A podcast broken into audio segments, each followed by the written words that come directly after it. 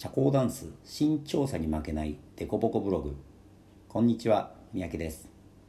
今日は5月の25日に投稿したテクニックスピード感を身につけるという記事をご紹介します。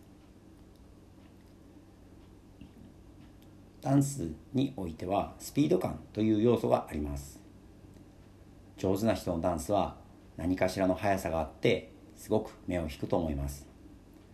ただこのスピード感というものがくせ者で実際にどんなことを示すのかが割と曖昧になりがちだと思います。今日はこのスピード感について僕なりにお話しします。スピード感を表現するためには大きく分けて次の3つの要素があると思います。1速度を上げる。2素早く動く。3細かく動く。これらを一つずつ見ていきましょう。まず1番速度を上げる。これは一番分かりやすいと思います。スピードつまり速度を上げる方法です。速度とは次のような式で表されます。速度イコール距離割る時間。つまりより短い時間でより長い距離を移動した方が速度が速いということです。ダンスの場合はカウントが決まっているので同じフィガーを踊る人の時間は同じです。そのため速度を上げるためには移動距離を大きくするしかありません。つまり送り足や体重移動がこの場合のスピード感には大きく影響するということだと思います。通常大きく動く時は足を大きく開く必要があるので感覚的にはゆっくりと動く必要があります。速度を出したい時に出した足にすぐ乗ってしまうと逆に移動距離が短くなり速度は少なくなります。フェザーステップやナチュラルターンなど比較的歩数の少ないベーシック的なフィガーで有効な方法だと思います。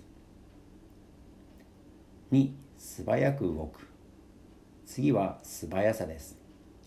これは速度と違い一瞬の速さです。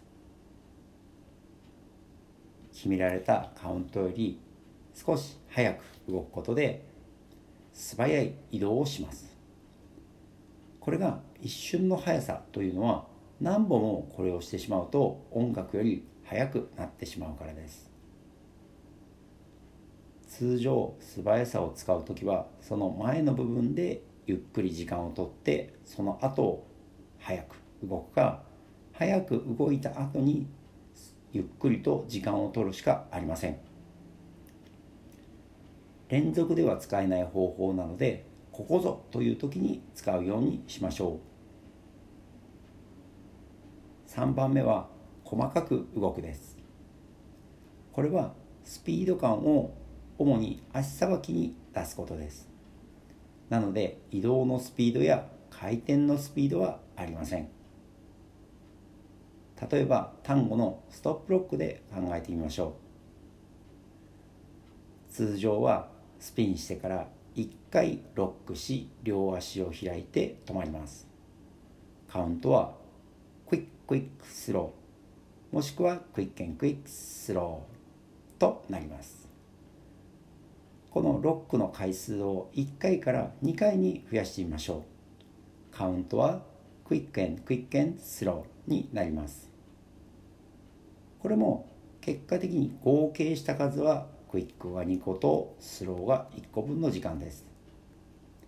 また移動距離もカウントが短くなった分歩幅も小さくなると思うのでほとんど変わらないでしょう。そういう意味では括弧1の速度はほとんど変わらないと思います。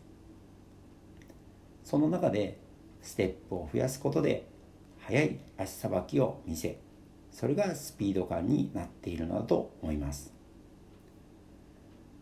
これはラテンでも使うことがあると思います。チャチャチャのシャッセで横に移動する代わりにツイストシャッセを使うとこの場合歩数は同じですが回転が入る分何か素早く動いた感じが見えると思います。でも多分移動距離は変わらないというかむしろ進めないと思います。でもスピード感は格段に増えています。このようにスピード感といってもいろいろな表現方法があるということです。このスピード感をうまく使いこなすためにはまず違いを覚えることが大事だと思います。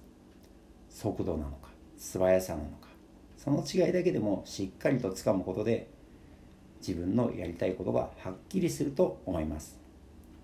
皆さんもスピード感をうまく使ってかっこよく踊りましょう。まとめです。スピード感はスピードがある感じということ。以上となります。このポッドキャストではデコボコブログの記事の紹介を中心に社交ダンスに関係することあるいは関係ないことを発信していきますのでよかったら聞いてください。また今日紹介した記事は概要欄の方にリンクを貼っておきますのでよかったらそっちも読んでもらえると嬉しいです。それではまたお会いしましょう。さよなら。